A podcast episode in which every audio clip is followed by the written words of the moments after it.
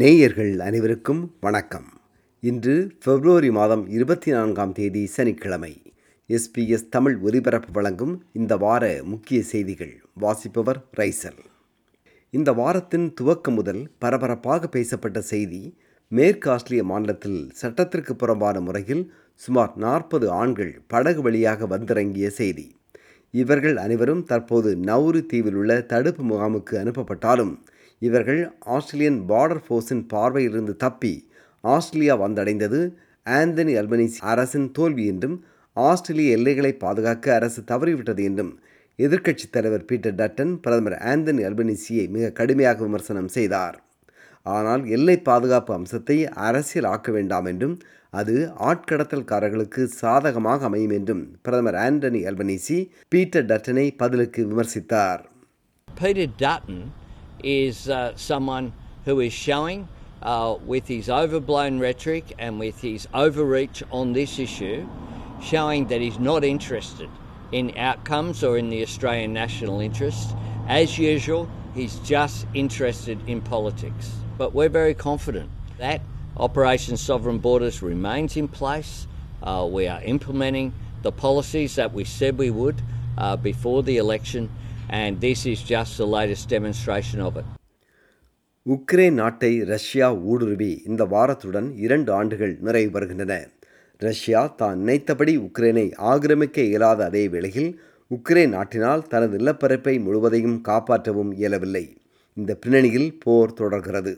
இதே வேளையில் ரஷ்ய அதிபர் விளாடிமிர் புட்டினை கடுமையாக எதிர்த்த காரணத்தினால் மிக கொடுமையான சிறை என்று வர்ணிக்கப்படுகின்ற ஆர்டிக் சிறைச்சாலையில் அடைக்கப்பட்டிருந்த எதிர்க்கட்சித் தலைவர் நாற்பத்தி ஏழு வயது அலெக்சி நவால்னி மர்மமான முறையில் உயிரிழந்தார்.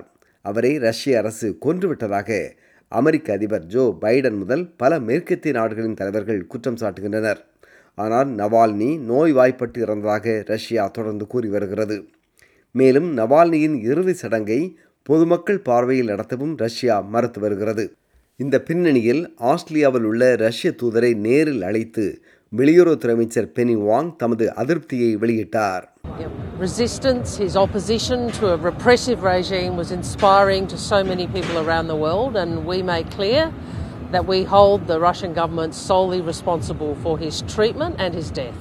இது வெளியுறவுத்துறை அமைச்சர் பெனி வாங் உலகில் நடந்து கொண்டிருக்கும் இன்னொரு போர் இஸ்ரேல் காசா மீது நடத்தி வரும் தாக்குதல் அது இந்த வாரமும் தொடர்ந்தது இஸ்ரேலின் தாக்குதலில் இந்த வாரமும் பல பாலஸ்தீனர்கள் கொல்லப்பட்டார்கள்.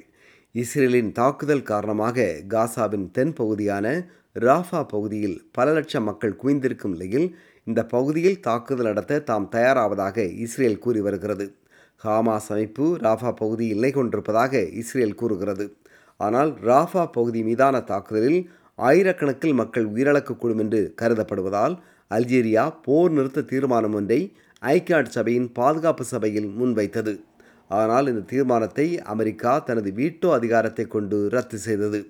இதற்கிடையில் இனிமேல் ஹாமாஸ் இஸ்ரேல் மீது தாக்குதல் நடத்துவதை தடுக்க காசா மீதான பாதுகாப்பு அம்சத்தை தாம் நிர்வகிப்போம் என்று இஸ்ரேல் கூறுகிறது. அக்டோபர் மாதம் ஹாமாஸ் நடத்திய தாக்குதலில் சுமார் ஆயிரத்தி இருநூறு இஸ்ரேலர்கள் உயிரிழந்தார்கள். பதிலுக்கு இஸ்ரேல் நடத்தி வரும் தாக்குதலில் பாலஸ்தீன மக்களில் இதுவரை சுமார் இருபத்தி ஒன்பதாயிரம் பேர் உயிரிழந்திருப்பது நோக்கத்தக்கது. விக்டோரியா மாநிலத்தின் மேற்கு பகுதியில் கடந்த வாரம் காட்டு தீயினால் பெரும் அனர்த்தம் ஏற்பட்டது. பலாரட் பகுதியில் சுமார் முப்பது இடங்களில் உள்ள மக்கள் பாதுகாப்பு கருதி இடம்பெயருமாறு அறிவுறுத்தப்பட்டுள்ளார்கள். சுமார் ஆயிரம் தீயணைப்பு படை வீரர்களும் தண்ணீர் குண்டுபுலியும் பதினைந்து விமானங்களும் தீயை அணைக்கும் முயற்சியில் போராடி வருகின்றனர். மெல்பர்னின் சன்ஷைன் நார்த் ஃபேக்டரியில் ஏற்பட்ட தீயில் இருவர் உயிரிழந்தார்கள். இந்த தீயை திட்டமிட்டு சிலர் கொளுத்தியதாக போலீசார் சந்தேகிக்கின்றனர். நியூ சவுத் வேல்ஸ் மாநிலத்தின் வடபகுதியில் வாடல் என்னுமிடத்தில் இன்று காலை ஆறு மணியளவில் கார் ஒன்று சாலையிலிருந்து தடம் மாறி உருண்டு விழுந்த சம்பவத்தில் விபத்தில் ஓட்டுநர் உட்பட நான்கு பேர் உயிரிழந்தனர்.